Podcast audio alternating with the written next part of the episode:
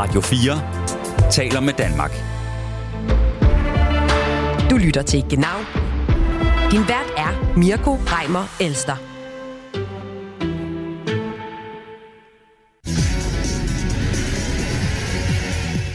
Det her er intromelodien til Deutschland sucht den Superstar. Et tysk uh, castingshow og et stykke tysk mediehistorie.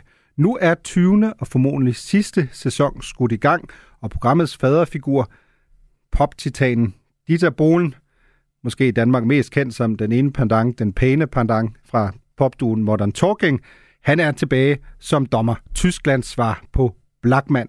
Vi kommer til at tale om øh, programmet øh, DSDS, som tyskerne kun kender det, og skal lytte blandt andet til en af de mange sviner, som Dieter Bohlen har uddelet i programmets historie. Irgendjemand in deiner Familie oder von deinen Freunden muss dir doch sagen, dass du nicht singen kannst. Ja, en eller anden, siger Dieter Bohlen, burde jo have fortalt vedkommende her i familien, at øh, han kan altså ikke finde ud af at synge. Og så skal vi til en lille bitte by i det vestlige Tyskland, små 50 km nordvest for Køln, der er blevet centrum for klimakampen, og forleden kiggede klimaaktivisten over dem alle forbi Greta Thunberg, og hun kom også med en sviner til Tyskland. Germany is really embarrassing itself right now. Et Tyskland, der udstiller sig selv. Velkommen til Genau. Du lytter til Radio 4.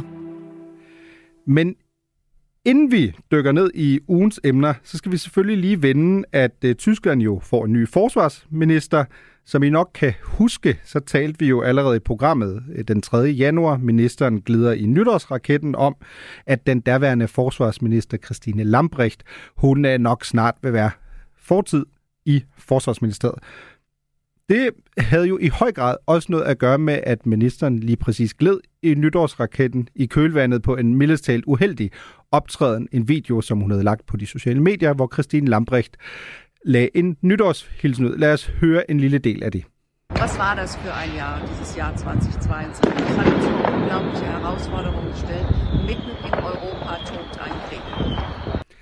Ja, Christine Lambrecht øh, midt i Berlin, omgivet af fyrværkeri. Øh, det gør stadig næsten fysisk ondt at, at lytte til den her besked, men nu er hun altså fortid, og øh, formodentlig jo må vi regne med, at der nu kommer en ny forsvarsminister, som hedder Boris Pistorius, øh, mig bekendt nicht verwandt og nicht verschwækkert med den drabstømte sydafrikanske handicapatlet Oscar Pistorius, som indtil videre har været indrigsminister i Niedersachsen. Så den tyske Pistorius skal altså nu være manden, der eksekverer den tyske Zeitenwende. Han skal genoprette tilliden blandt Tysklands allierede, og ikke mindst, så skal han modernisere og klargøre det tyske forsvar til det 21. århundrede med en masse krudt og kugler. Held og lykke med det. Bum bum, Boris. Du lytter til Genau på Radio 4. Træhuse, flere meter op i træerne, selvbyggede tunneller, massevis af mudder. Det kunne umiddelbart lyde som en dag i en dansk skovbørnehave, men det var altså, hvad vi har set i den lille flække Lützerath i den forgangne uge. En lille flække 50 km nordvest for Køln, som har været kulisse for en energi- og klimakamp, der har givet global genlyd, fordi historien om Lützerath jo er historien om den her brunkulsmine, som nu bliver taget fortsat i brug. Den bliver udvidet. Det har de grønne og den nuværende tyske regering været med til at vedtage, og det har særligt fået klimaaktivisterne op i det røde felt. Lad os uh, høre fra en af dem, som mildest talt ikke er tilfreds. Lad os lytte til lidt mere Greta Thunberg, der jo var på besøg i Lützerath. The carbon is still in the ground. We are still here. Literat is still there. As long as the carbon is in the ground, this struggle is not over. Ja. Kullet er stadig nede i jorden. Kampen er ikke forbi, siger Greta Thunberg. Lytseret er der stadig. Mathias Sonne, informationskorrespondent i Tyskland. Du har jo været i Lützerath. Du er vendt tilbage til Berlin nu. Og du øh, har jo i en artikel i Information beskrevet Lützerath som symbolet på hele verdens klimakamp. Sonne, det lyder lidt som en journalistisk stramning, eller hvad? Nej, det, det synes jeg faktisk ikke, det er. Øh, jeg, jeg synes, det rammer meget godt, fordi øh, det er øh, altså øh, selvfølgelig også, fordi jeg mødte kolleger fra, øh, fra nær og fjern dernede, øh, fra, øh, fra USA, fra øh, Japan, fra Frankrig og så videre. Altså, det blev simpelthen den store øh, globale mediehistorie. Og selvfølgelig øh, står og falder verdensklimaet ikke med, om øh, kullet under Lytterat bliver gravet ud, men det er blevet en af de første øh, øh, historier, eller et af de første store symboler på, øh, på kampen mod brunkullet, som er en meget, meget afgørende del af, at ikke bare Tyskland, men også hele Europa faktisk øh, kan, øh, kan overholde sin, sin klimamål. Så øh, jeg synes, det er, øh, det er faktisk i det her tilfælde fair nok at skrive lytteret op som et meget, meget stort, ja faktisk øh, i sidste uge, øh, i hvert fald i medierne, globalt symbol på, øh, på klimakampen. Okay, fair, fair nok. Men prøv at forklare, Mathias, altså hvad er problemet helt konkret her? Fordi hvis jeg har forstået det rigtigt, så er historien om Lytzerath jo, at man både i domstolene har vedtaget, at den her rydning af landsbyen, den er som sådan lovlig. Man har lavet en øh, politisk aftale både mellem delstatsregeringen i Nordrhein-Westfalen, hvor de grønne jo sidder med i regeringen, og den nuværende tyske regering har sagt, jamen vi lægger os ligesom op af, hvad domstolene siger. Så i bund og grund er sagen vel egentlig indtydet. Der er blevet indgået en handel, og så er man endt i en situation, hvor at RWE, altså den her store tyske energikoncern, der ligesom råder over området, nu har fået besat sit område af en række klimaaktivister, der er utilfreds med beslutningen. Ja, det er ikke, øh, det er ikke helt øh, forkert skitseret, og der kan man sige, det er en meget systemtro måde at udlægge det på, at sige, at der har været de her, øh, der har været de her domme, og at der selvfølgelig er et men kæmpe er det forkert, stort øh, bare lige, politisk det kompromis. Er det, er det en nej, forkert nej, udlægning? det, det er ikke forkert, men, men klimaaktivisterne vil sige, at kompromiset er forkert, og at dommen er forkert. Og der har de, de har et par rigtig, rigtig gode argumenter også i baghånden. Øh, det første argument er, at vi i 2021 oplevede, oplevede en dom fra, øh, fra den tyske øh, Bundesverfassungsgericht, altså fra den øverste tyske domstol, øh, som sagde, at ungdommen har ret til en klima- og energipolitik, som øh, efterlader et råderum for CO2-emissioner for dem også. Altså hvor, hvor man så at sige ikke fyrer hele øh, øh kontingentet af CO2 øh, og fossile energier af nu og her. Og der kan man sige, at den dom, som ligger for området her i Gartsvejler, den går faktisk decideret imod, øh, imod den her måske mere overordnede dom fra Bundesverfassungsgericht.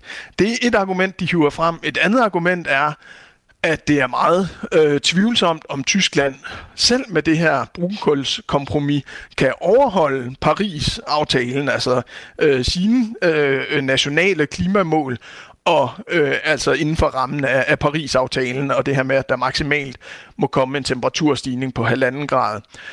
Det er deres andet argument. Deres tredje argument er, at øh, RWE har i øh, årtier faktisk været skældt ud for det her. Øh, det har i årtier været debatteret, at vi bør få en, øh, en brunkulsudstigning. Og der er så det fjerde argument, at brunkul er en helt uhyre beskidt øh, energiform.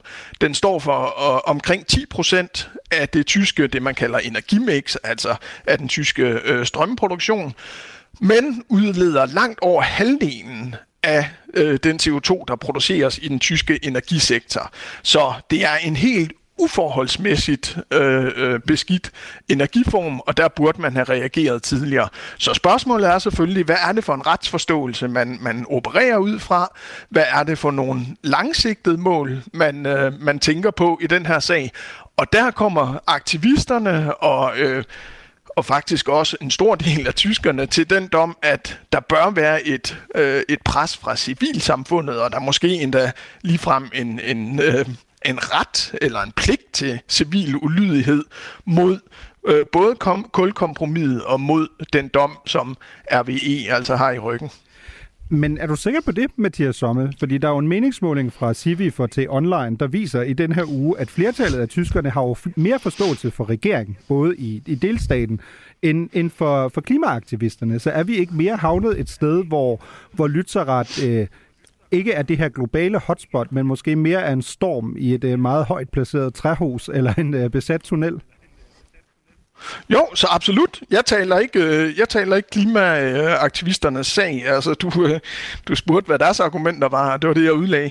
Øh, det, er, det er helt åbenlyst, at, at, at flertallet i, i Tyskland står på, på den, hvad kan man sige, kompromissiden, og at, at det er en skal vi sige, øh, øh, relativt, jeg vil ikke sige radikal, men en mindre fløj, øh, som ligger øh, på den, øh, kan man sige, langt mere klima øh, aktiv eller klimaaggressiv øh, øh linje, end, end øh, selv de grønne gør, som jo sidder i øh, i forbundsregeringen, og som sidder i os øh, delstatsregeringen i Nordrhein-Vestfalen. Og der kan man sige, det er, det er ligesom den nye kampzone, som er blevet åbnet nu. Det er, øh, det er simpelthen, hvad er det for et split, der sker internt øh, øh, i de grønne. Og bliver det her hovedsageligt deres hovedpine, øh, frem for en samlet tysk klimahovedpine og energihovedpine. Men altså, de, de sidste besætter har jo nu forladt den her meget omtalte øh, tunnel, som de selv havde, havde gravet. Så, så hvad nu, altså Mathias Sonne? Skal Greta Thunberg, bliver hun nødt til at flytte til Lützerath? Øh, for simpelthen at, at holde dampen kørende, eller det skal man nok ikke sige i den her sammenligning. Øh, men hvad, altså, hvad, hvad skal man gøre? Øh, Greta Thunberg, skal hun flytte? Louisa Neubauer kunne jo også flytte fra Berlin, øh, den, sådan, den store tyske klimaaktivist. Altså, hvordan vil de holde den her dagsorden i live, nu hvor Lützerath så småt er ved at blive ryddet? Ja, det er klart. Det er også, øh, det er også en stor hovedpine for dem. Øh, jeg var til en pressekonference med Luisa Neubauer i går øh, her i Berlin, og øh, der, der var hun øh, altså der var hun meget entydig og sagde, at vi vil blive ved med at have, øh, have lyseret øh, øh, som symbol. Der vil blive ved med at være aktioner øh, i Garzweiler, som altså kuldistriktet her hedder, øh, hen over de næste år. Vi kan selvfølgelig ikke opretholde den samme intensitet, som vi har haft som klimabevægelse, sagde hun i går, øh, men vi vil øh, blive ved med at kæmpe for, at brunkullet det, øh, det forbliver i jorden, at øh, der bliver skabt et nyt og, og øh, mere klimavenligt øh, øh, politisk kompromis. Og, øh, og det er klart, lige så snart øh, kameraerne de er væk fra, øh, fra det her område, og den her globale mediehistorie ligesom er spist en gang, så er det meget, meget svært at se for sig, at de kan have, øh, kan have succes med det. Fordi, øh, øh, og det var jo det, der, der skete i løbet af de sidste uger her, fordi de spillede mediespillet, øh, så må man sige fremragende, og fik fortalt en så stringent historie om sig selv, og også brugt sociale medier, så intelligent som de gjorde. Øh, det vil, de ikke, det vil de ikke kunne igen, og dermed vil det også være meget, meget svært for dem, både at samle så mange mennesker, øh, og i særdeleshed at få øh, ja, noget, der minder om den øh, opmærksomhed, som de har fået i de sidste uger. Ja, men mindre de altså selvfølgelig recycler historien. Ikke? Det vil jo være meget i tråd med, kan man sige, den grønne ideologi. Ikke? Men det, det må vi lige se øh, til den tid. Tusind tak, øh, fordi du var med, Mathias Sonne. Auf Wiederhören. Selv tak. Nå, men det er jo ikke kun øh, i Lützerath, at øh, det her slag om øh, klima- og energikampen er øh, foregået. Fordi sagen har jo øh, skabt ravage øh, andre steder i Tyskland, også, øh, også politisk. Mathias Sonne var jo allerede ind på, at der er nogle betydelige politiske implikationer af kampen om Lützerath. Øh, og i sidste uge blev øh, De Grønnes partikontor i gågaden i Flensborg blandt andet besat af klima aktivister. Og derfor øh, glæder det mig, at jeg nu kan tale med Leon Bossen, som er leder, lokalformand af De Grønne i øh, Flensborg. Hej, moin Leon. Moin, hej. Men Leon, øh, du var jo også med i sidste uge, og det er jo ikke sådan altid sådan de, de gode historier, du kommer med på her. Men øh, prøv, prøv at fortælle mig, øh, klimaaktivister, der besætter de grønnes partikontor. Det lyder jo umiddelbart som en selvmodsigelse. I er jo et klimaparti. Hvorfor besætter de jeres kontor? Jamen, det er jo nok, øhm, vi som parti er jo midt i en konflikt, øhm, og den konflikt hedder jo, at vi står i, i et reelt politisk ansvar, og så på den anden side har vi pres fra klimaaktivister nu, øh, som tager Lützerath som, som symbol. Øhm, ja, for, en, for, en, for en større klimakamp, og, og de opfordrer jo til, at vi øhm, at vi er meget konsekvent ved at indholde øh, Paris klimamålene og, og, dem, og dem, må, de mål, som også Bundesforfassungsgericht øhm, har sat os. Så, øhm, men det, det er jo ikke nemt, fordi vi også ikke må, altså vi må jo ikke glemme, at vi øhm, er, står midt i en energikrise nu, hvor øh, ansvaret jo også er, at vi skal, at vi, at, at vi skal stå for energisikkerhed. Øhm, og derfor er nok øh, kuludvindinger øh, lige nu også lidt nødvendigt, men selvfølgelig så er vi i en konflikt, og det er noget, som vi alle beskæftiger os med hver dag. Du var jo på øh, partikontoret i Flensborg.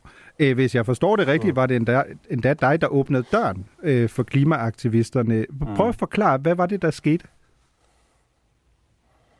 Jamen, jeg har da ikke åbnet døren for, for en besætning um, af vores kontor, men um, aktivisterne, eller en gruppe, um, som kaldte sig for Vernetzungsgruppe Lützerath, altså en gruppe, der beskæftiger sig med Lützerath i Flensborg, um, de kom øh, med en mail, eller skrev os en, øh, en mail til os, og skrev, øh, at de gerne vil have en dialog med os. Og det er jo noget, vi øh, altid er åben for. Altså, vi er altid parat til at, at føre en konstruktiv dialog, og jeg mener endda, at det lige nu er meget vigtigt, at vi, at vi alle um, har en dialog sammen med klimaaktivisterne og med de grupper, der demonstrerer i Lützerath.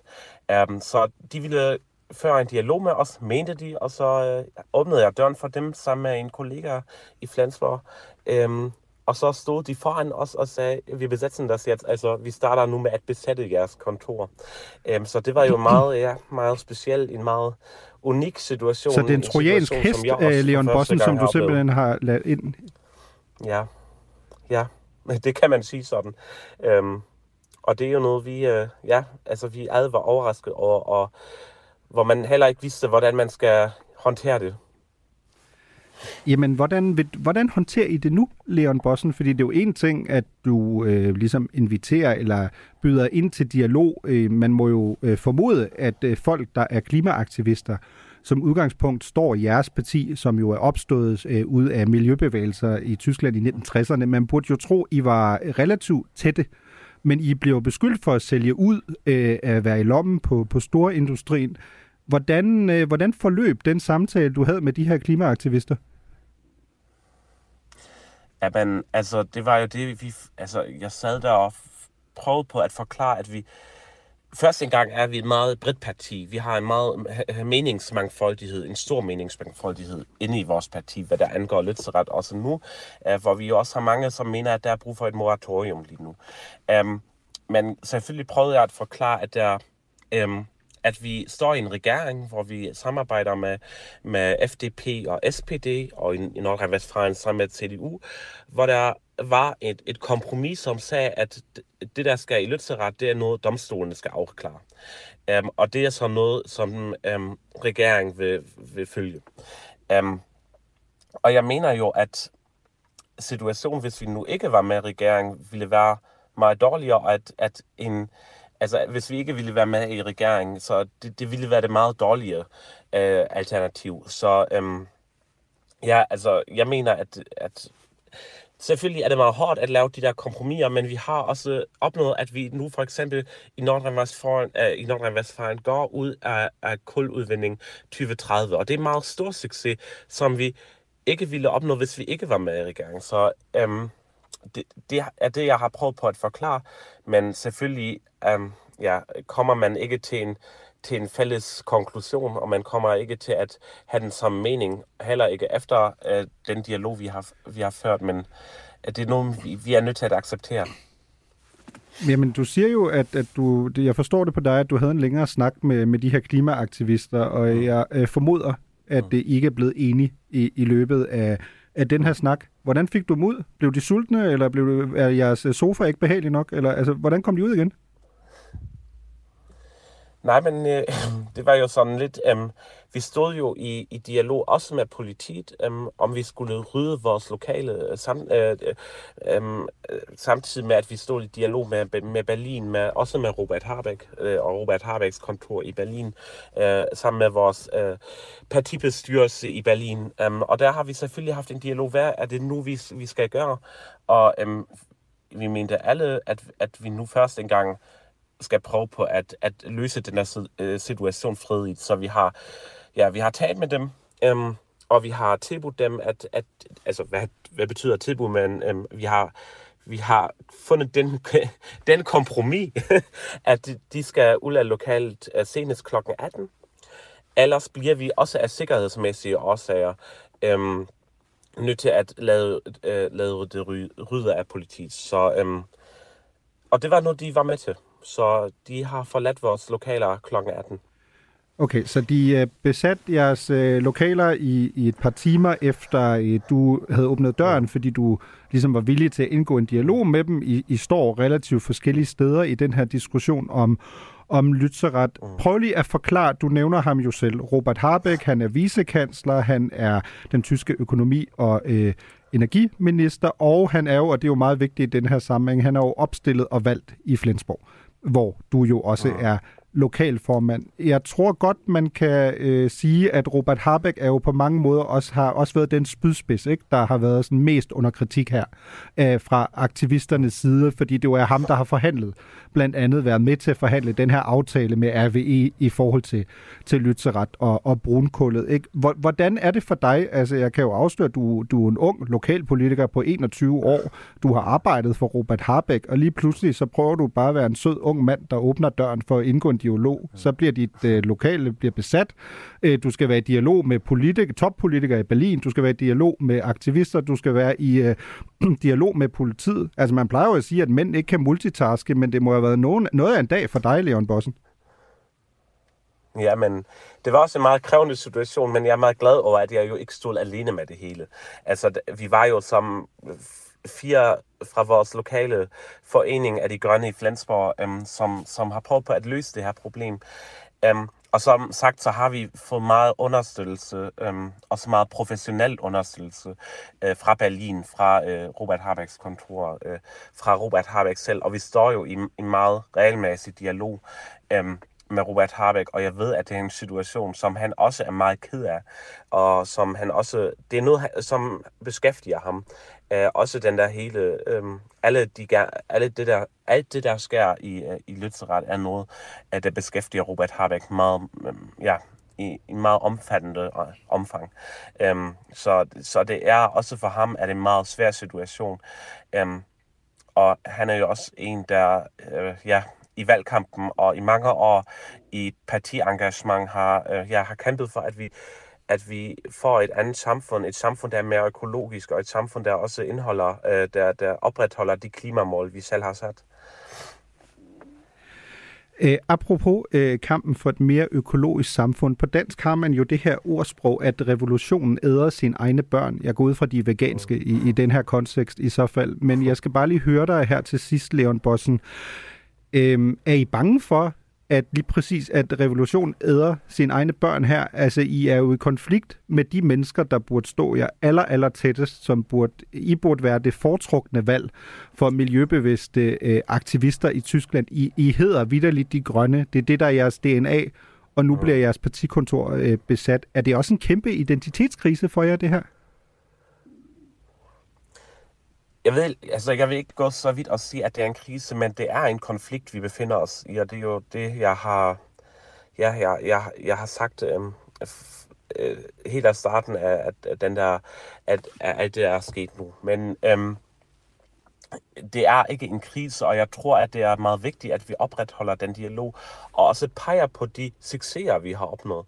Altså, at vi har at vi har et, en Osterpaket for eksempel nu i Tyskland, øh, som betyder, at vi, det, det var en reform, hvor vi har sat på, at vi indtil 2030, tror jeg, øh, vil udbygge øhm, vedvarende energi så meget, at 80% af vores strømforbrug kommer fra vedvarende energi. Det er en kæmpe succes, og det er noget, vi skal pege på igen og igen.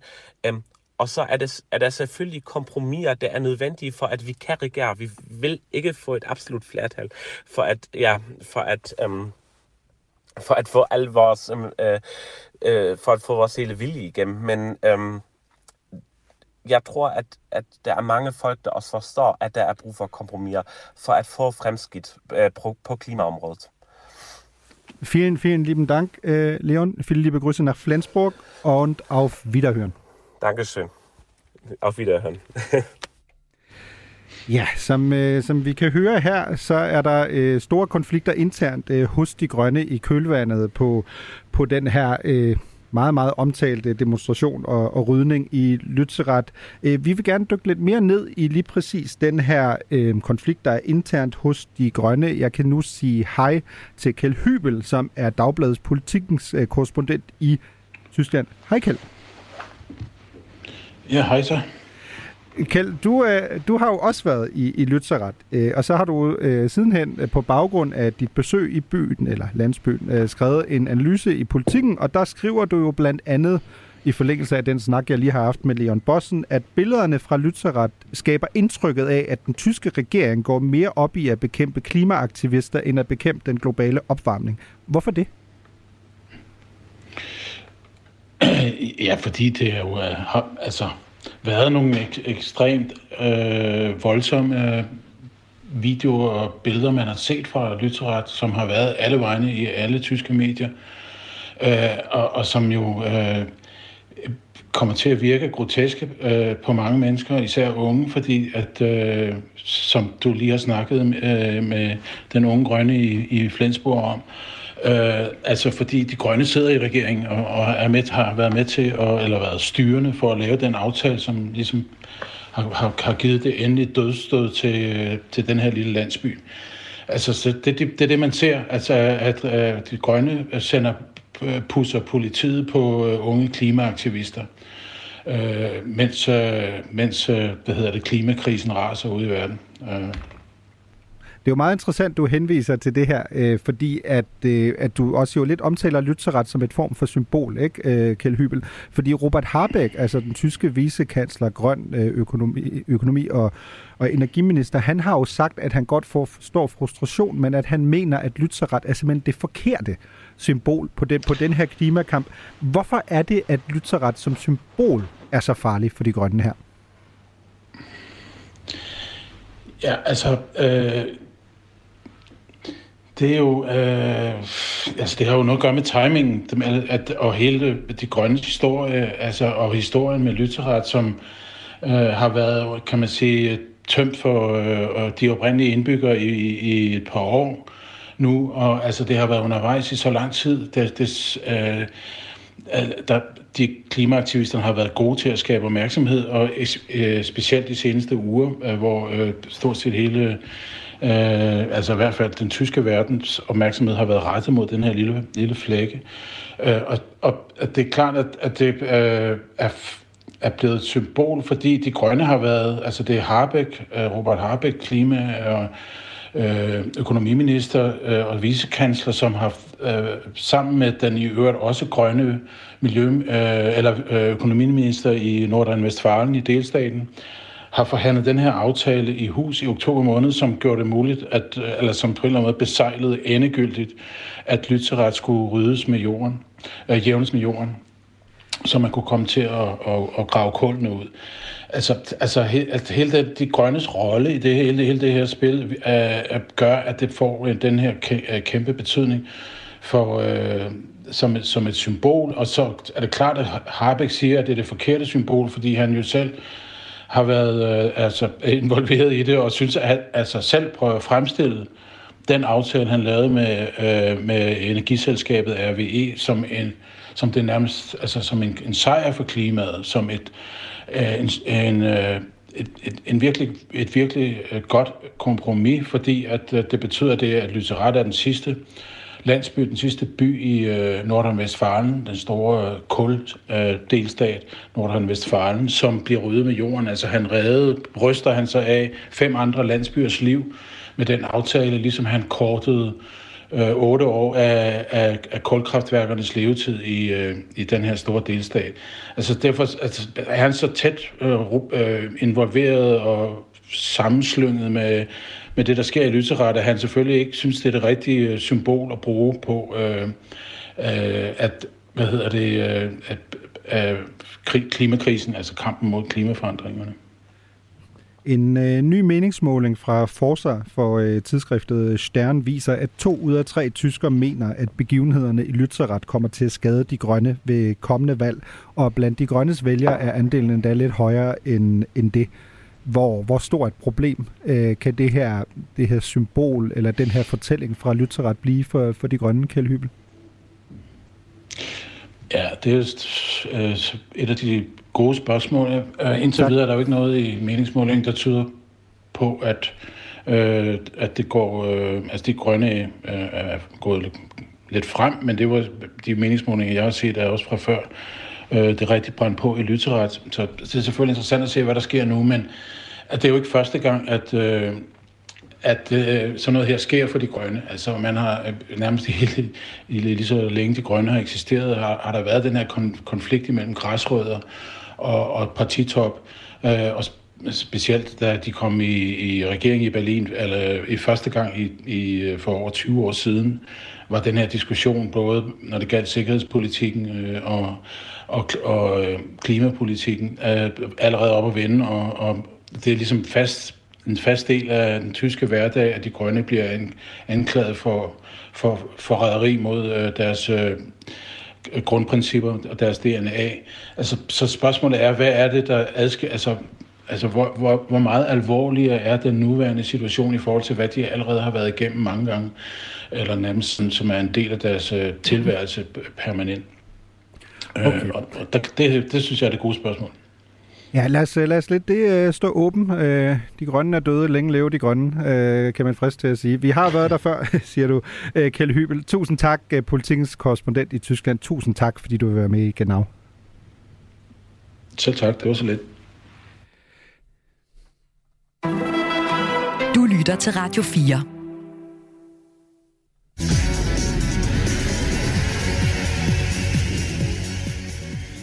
Så finder vi tilbage til DSDS, Deutschland sucht den Superstar, Tysklands svar på X-Factor, anført af det tyske svar på X-Factor-dommeren Thomas Blackman, nemlig Dieter Bohlen, som de fleste jo nok kender fra den øh, en del af den her legendariske tyske duo Modern Talking. You're my heart, you're my soul. Ja, Modern Talking, det var Dita, den blonde, det var ham, der, der spillede øh, guitar. Øh, velkommen til dig, Nora Sina, statskundskabsstuderende, født og opvokset i Grænseland, også med Modern Talking.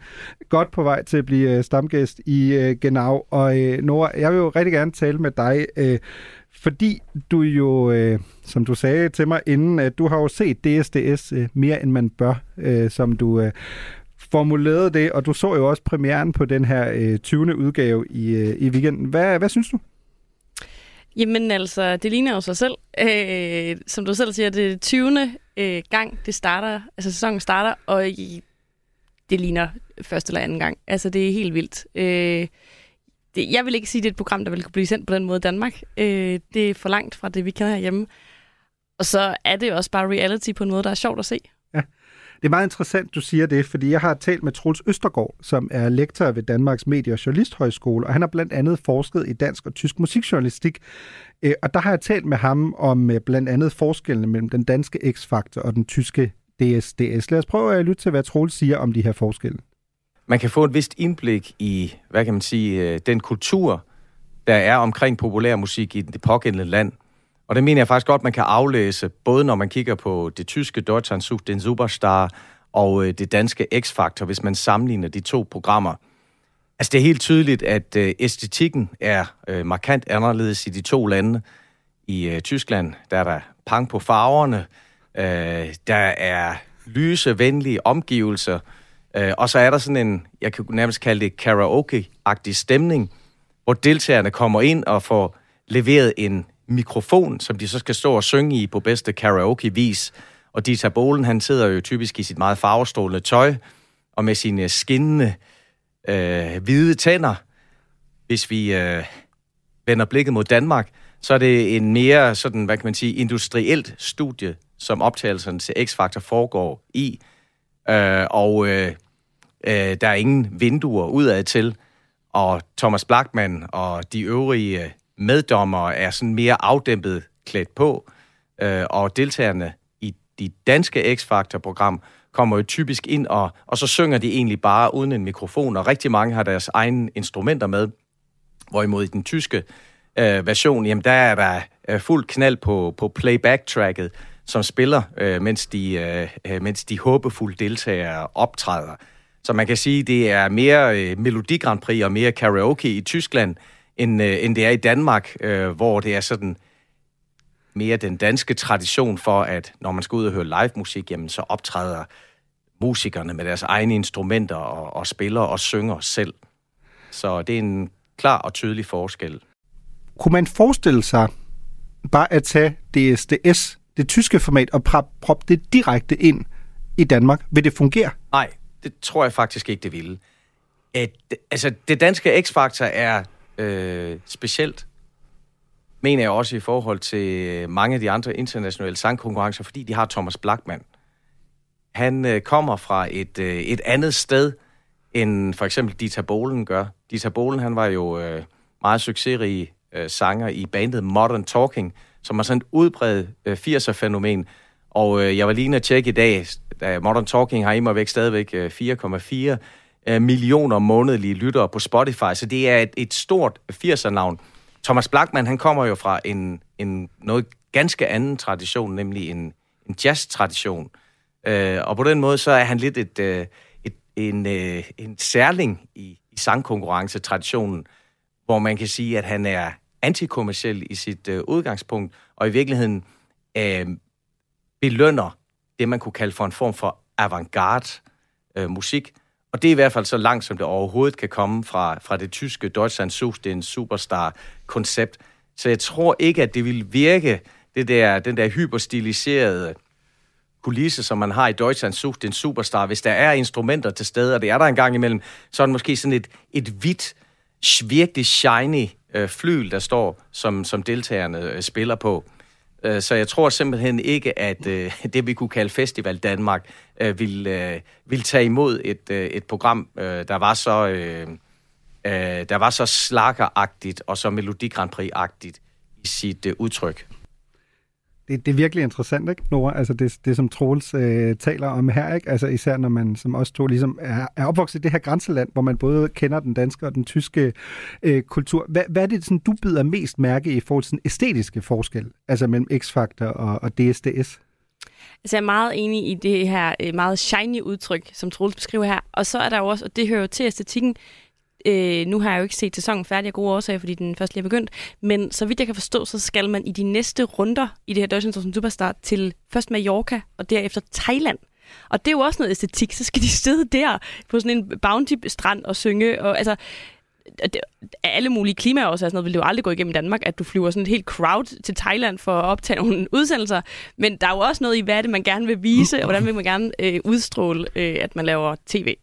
Jamen, det kan godt være, at vi skulle sende Fridays for Future til, til DSDS casting og lige pointere, at uh, der, er, der er også noget, noget klimahensyn her i forhold til, hvor Dieter Bohlen og hans, uh, hans crew uh, skal hen. Men apropos, altså vi kan jo heller ikke undgå, uh, Troels gør det jo også lidt allerede her, at tage den her sammenligning mellem især de her to sådan store alfahander blandt, blandt dommerne, altså Thomas Blackman herhjemme. Uh, hvem skulle nogensinde have troet, at nogen vil omtale Blackman som afdæmpet? Altså som Troels gør her, ikke? Øh, sam, men sammenlignet med Dieter Bohlen er det jo ganske rigtigt. Lad os dvæle lidt ved, ved Dieter Bohlen, altså ham fra Modern Talking, den her store tyske popstjerne, øh, over 100 øh, millioner øh, afspillede streams osv. osv. Kæmpe stort, jo øh, mere end 100 guld- og platinplader, også i Tyskland. Men Dieter Bohlen er jo på mange måder, han er jo DSDS' far. Altså det er ham, der i 2002, mm. det er ham, der får til opgave at lave den her tyske udgave af et uh, castingshow. Han siger selv i den første udsendelse, at D'et i DSDS, det står for Dieter sucht den Superstar. Uh, altså, uh, der er ikke så meget jantelov der, når det kommer til, til Dieter Bohlen. Og så er han jo også blevet kendt for de her sviner, som han jo uddeler i løbet af de her programmer. Lad os lige lytte til nogle af dem.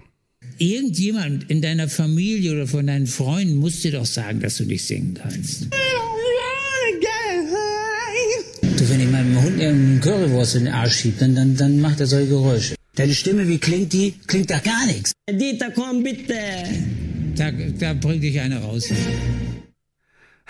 jeg kan godt afsløre, Nora, du, du, sådan, du, sådan, der, der er meget mimik her, ikke? Fordi det, det er bare noget andet, ikke? Altså, nu står, nu står vi her i, i Danmark og er blevet vant til, til, til X-Factor. Hvad, hvad, hvad tænker du, når du hører sådan noget der? Jeg synes, det er vildt. Jeg synes, det er vildt, at det har så mange seere i Tyskland, og at der ikke kommer en shitstorm efter hvert enkelt program, fordi at han jo basically, altså en ting er at forholde sig til at sige, din stemme er måske ikke lige til vores program, men han siger jo også nogle gange sådan noget med, at du er simpelthen for grim til at være her og sådan noget. Altså, det er jo, det vil aldrig øh, gå i 2022, og jeg tvivler også på, at det vil gå i 2000 i Danmark. Altså, det, det er vildt. Og jeg tror også, det er jo også derfor, folk ser det. Ja. Det er jo det klamme ved det hele, at øh, det trækker jo for vildt, at han gør det der igen og igen og igen. Ja, den del vender vi tilbage til lige præcis, hvad det her også appellerer til. Øh, hvis jeg lige skal opsummere noget af det, Dieter Bohlen lige har sagt. Han siger på et, øh, på et tidspunkt, at øh, hvis jeg stikker en øh, pølse op i, eller en kørvust op i min, øh, min hunds øh, numsehul, så lyder det cirka sådan, som du synger. Øh, der er vi jo tilbage til, som du også har været inde på, at øh, du siger jo i bund og grund, at det er enormt slående for dig, fordi du siger, jamen det her, altså det kunne man ikke i X-Factor. Altså, der, øh, der vil man i befolkningen ligesom sige, ved du hvad, det, det er simpelthen på et niveau, det gider vi ikke at finde os i. Jeg har også talt med, med Troels øh, fra, fra Danmarks øh, Medie- og Journalisthøjskole om lige præcis det her med de her sviner. Lad os prøve at høre, hvad Troels siger. Altså, min umiddelbare observation er, at der er blevet skruet ned for de perfide kommentarer i, i X-Factor. Men du har fuldstændig ret i, at det er jo nærmest en del af programmet i Tyskland, altså Deutschland sucht den Superstar, at Dieter Bohlen, han skal uddele de her, de her svinere. Øh, og jeg tror også, det er en formentlig noget, som, som nogle af deltagerne også på en eller anden måde forventer, og måske også godt ved, at de vil blive udsat for. Altså man kan sige, nu har det jo kørt i et par årtier efterhånden i Tyskland, så, så, så de håbefulde deltagere må jo på en eller anden måde også vide, at øh, hvis de ikke har det helt store talent, men vælger at stille op alligevel, så risikerer de altså lige at, at støde øh, panden mod Dieter Bohlen-muren, når de kommer ind til Deutschland den superstar. Ja, panden mod øh, Dieter Bohlen-muren. Øh, i, man havde nok øh, i Danmark sagt, de mager mos væk, øh, at øh, det vil vi simpelthen ikke øh, finde os i. Men jeg har også talt med en tysk øh, ekspert, øh, professor Dr. Markus S. Kleiner. Han er professor i kommunikations- og medievidenskab ved SRH Berlin University of Applied Sciences. Og så er han forfatter til bogen Deutschland 151, Porträt eines bekannten Landes in 151 Momentaufnahmen. Og han siger, at øh, lige præcis de her sviner er jo en del af det, der skal holde showet i gang. Ich möchte mich ein bisschen auch daran berauschen, dass sie zerrissen werden, dass sie platt gemacht werden, dass sie hart auch beleidigt werden von Bowlen. Das ist die eigentliche Unterhaltung.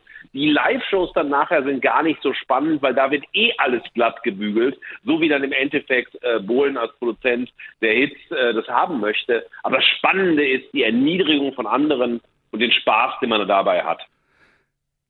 Kan du genkende det, Nora? Fordi han siger, han siger jo i bund og grund nemlig, at det, der er øh, den store tiltrækningskraft i DSDS i starten, det er, at øh, man tænder for det, fordi man vil se gerne vil sige folk, der bliver svinet til på en jo til tider virkelig, virkelig umenneskelig måde, men det er det, der er tiltrækningskraften. Det er kontroversen i det, og så snart man så kommer ud af, kan man sige, den indledende fase, hvor man virkelig har skilt øh, forne fra bukkene, så bliver showet egentlig sådan relativt kedeligt, fordi så er vi kommet ind i den, der nu skal vi prøve at forme nogen, der kan, kan lave det. Kan du genkende den her del med den her enorm hårde indledende kultur og svinerne? Ja, klart. Mål på antal øh, deltagere, man ser i det første program, er det helt vildt, hvor stor en andel af dem, der faktisk bliver svinet.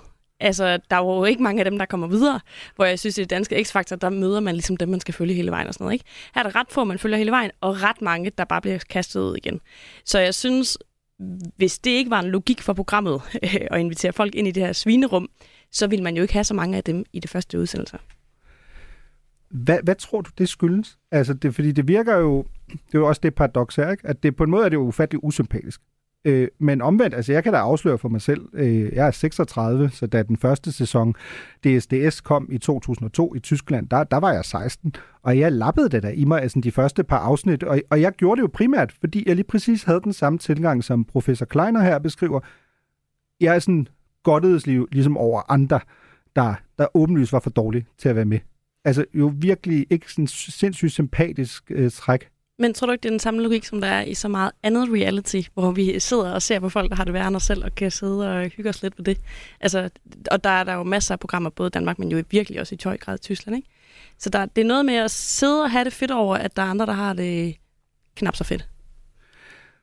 Lad os, øh, lad os prøve at høre, hvad vores øh, ven, professor Kleiner, der i øvrigt også er forfatter til en bog om øh, Bruce Springsteen, hvad, hvad han siger. Fordi han øh, pointerer nemlig også, at formatet ikke kun lever i kraft af den her polarisering, men at det måske også handler om noget, der er mere en del af det tyske samfund. So ein Format kann nur erfolgreich sein, wenn es polarisiert, wenn es Kontroverse erzeugt und wenn es heiß diskutiert wird. Auch jede negative Besprechung ist eine positive Besprechung, weil es die Lust der Leute erhöht, das Format zu sehen, um genau das zu sehen, worüber alle reden. Also es ist das eine. Auf der einen Seite ist es pures Marketing. Es lebt von Provokation und Negativität und möglichst in aller Munde zu sein. Und andererseits ist es so, dass es anscheinend eine tiefe Negativität in unserer Gesellschaft gibt, einen tiefen Voyeurismus gibt, andere beim Scheitern zu sehen oder andere dabei zu beobachten, wie ihnen erklärt wird, dass sie im falschen Leben sind. Altså det, som, øh, som professor Kleiner jo siger her, er, at han siger, jamen det ene er, at det handler, det er en del af marketing. Altså det er simpelthen en del af promovering af showet. Vi har brug for kontroverser, fordi hvis et, et program er kontroversielt, så bliver der talt om det. Og der er hans pointe, der er det i bund og grund ligegyldigt, om det er god eller dårlig omtale, fordi al omtale er god omtale. Fordi det betyder, at folk taler om programmet, det spreder kendskabet til programmet, det betyder, at folk bliver interesseret i at se det. Og hans anden pointe er jo, at han siger, at der måske er en form for sådan voyeurisme i, i det tyske samfund, at der bare en udpræget glæde ved, som du også sagde lidt indledningsvis, øh, eller lige før, Nora, altså at se folk fejle, og så på en eller anden måde måske tale sit eget liv lidt op af ved at kigge på nogen, der, der klarer sig åbenlyst dårligt i noget, der jo igen med al respekt bare er et castingshow. Mm. Jeg ved ikke, om jeg vil sige, at det er en udbredt tysk ting. Øh, vi har jo også programmer i Danmark, der ligger op til den slags øh, voyeurisme. Men jeg vil da genkende til, at der er noget i at sidde og kigge, og blive ved med at kigge, og selvom man sidder og skammer sig lidt for at blive ved med at sidde der, øh, og vi kan jo se på seertallene på DSDS, selv efter 20 år, at der må være noget i det. Jamen lad os, lad os prøve at de, tale om de seertal. Det synes jeg er meget interessant, du nævner dem. Hvis vi skal sætte dem i, i perspektiv her, den første sæson havde jo i gennemsnit noget, der svarede til små 10 millioner øh, seere. Men det var så tilbage i 2002. Det er jo, det er jo lang tid siden. Siden da er det jo røget gevaldigt ned efter mm. den første sæson. Vi har bevæget os omkring de sådan 5 millioner, øh, en lang årrække i nullerne, og nu de seneste små 10 sæsoner har jo ligget sådan et sted mellem 3 og 4 mil- millioner ser i gennemsnit. Det er selvfølgelig mange, altså 4 millioner. Øh, omvendt, der er også øh, 82 millioner. Øh, tysker, du siger jo, du synes stadig, det er mange, altså der ser med. Hvorfor? Fordi jeg synes, det er... Altså, et, 4 millioner mennesker er mange. Det må man også bare lige konstatere, det er. Øh, uanset ud af, hvor stor en masse. Og så synes jeg, det er vildt, at programmet ikke har forandret sig. Det er ikke blevet på nogen måde mere politisk korrekt. Øh, det er ikke... Altså, der er for eksempel i det første afsnit, kommer der en ung kvinde ind, der synger en sang, der hedder Sherry Sherry Lady. Og så siger dommeren bagefter, fuldstændig ublu, jeg tror, vi må hellere kalde den sexy, sexy lady nu. Det, det er fuldstændig sindssygt at gøre i 2022, ikke? Så jeg synes det der med, at programmet har formået at blive ved med at være lige så grov og lige så forkert i nutidens øjne, uden at seerne er faldet fra på en måde, hvor man har sagt, okay, vi er nødt til at stoppe nu. Ja. Det, jeg synes, der er især interessant ved den, fordi den bed jeg nemlig også mærke i her i vores lille DSDS, øh, hvor juristiske fanklub, som du og jeg har, øh, Nora, er jo, at kvinden, der kommer ind, er jo for det første en kvinde, hun har sådan nogle relativt stramme lederbukser på. Det bliver også kommenteret med mm, det samme. Ja. De der bolen spørger, er det ikke varmt, der går rundt i dem, og så videre. Det næste er, at Cherry Cherry Lady er jo et modern talking ja. hit. Så hun tager jo et Modern Talking-sang, og de er sådan lidt, ej, det er en god idé. Så insisterer hun på at spille Cherry Cherry Lady, men det er jo ikke originalen. Det er jo hendes egen mm, udgave yeah. af den.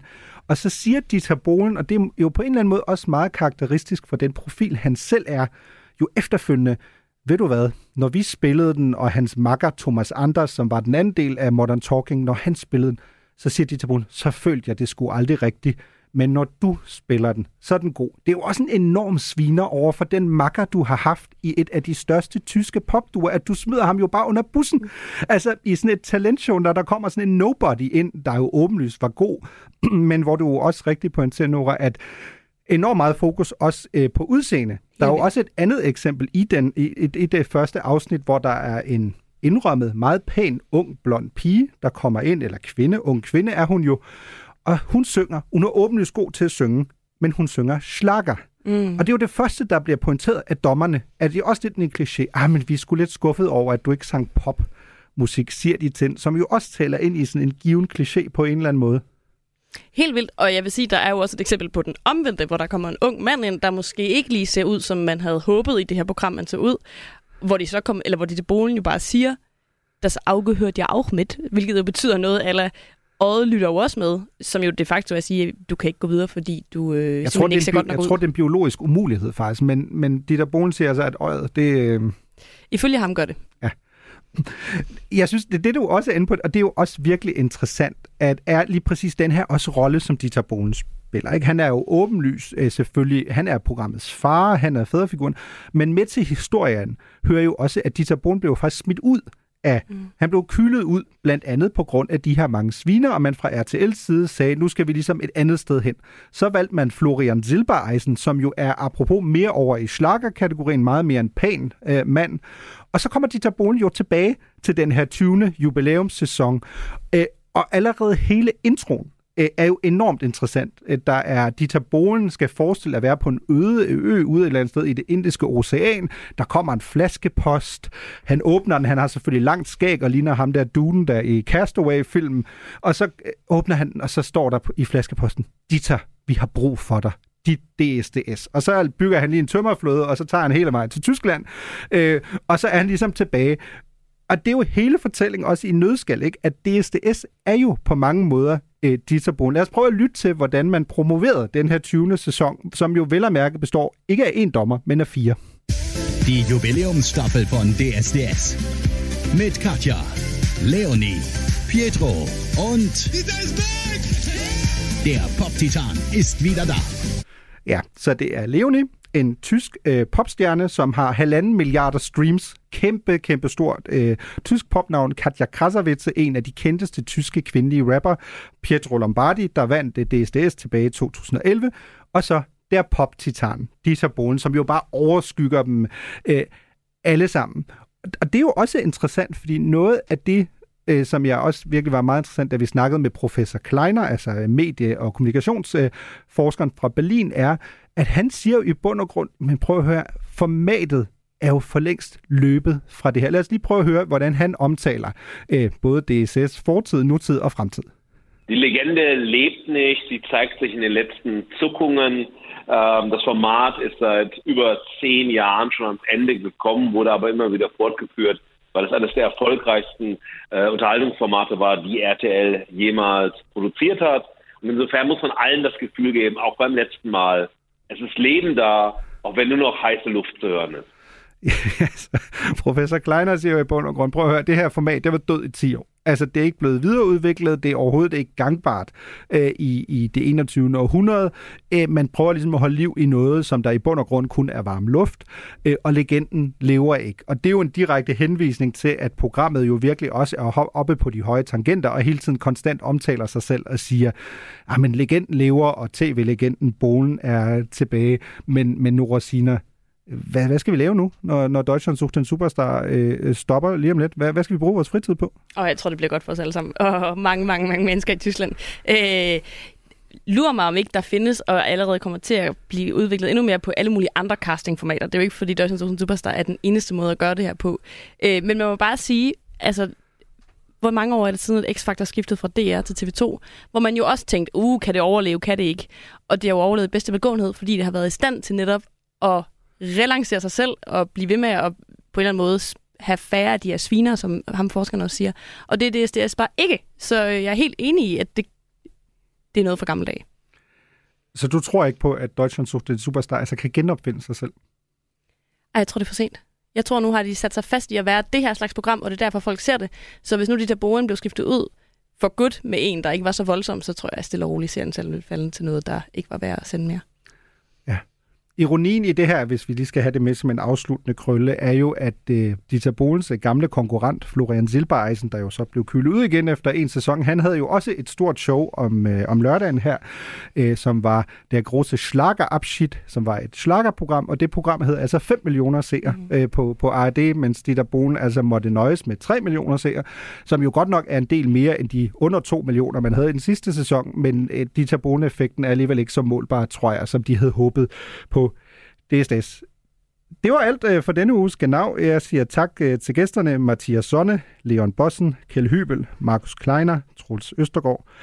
Nora Sina, redaktionen, Dorte Ditter Lind, redaktørposten, Niklas Bolen Dein, og som tilrettelægger selvfølgelig. Og så binder vi en sløjfe på denne uges genau ved at spille endnu en sang fra et tysk band, som også er imod nedlukning af Lützerath, men som modsat Ditter Bolen ikke kommer med sviner, men med et råd om bare at give et kompliment. Det er Sportfreunde Stiller auf Wiederhören.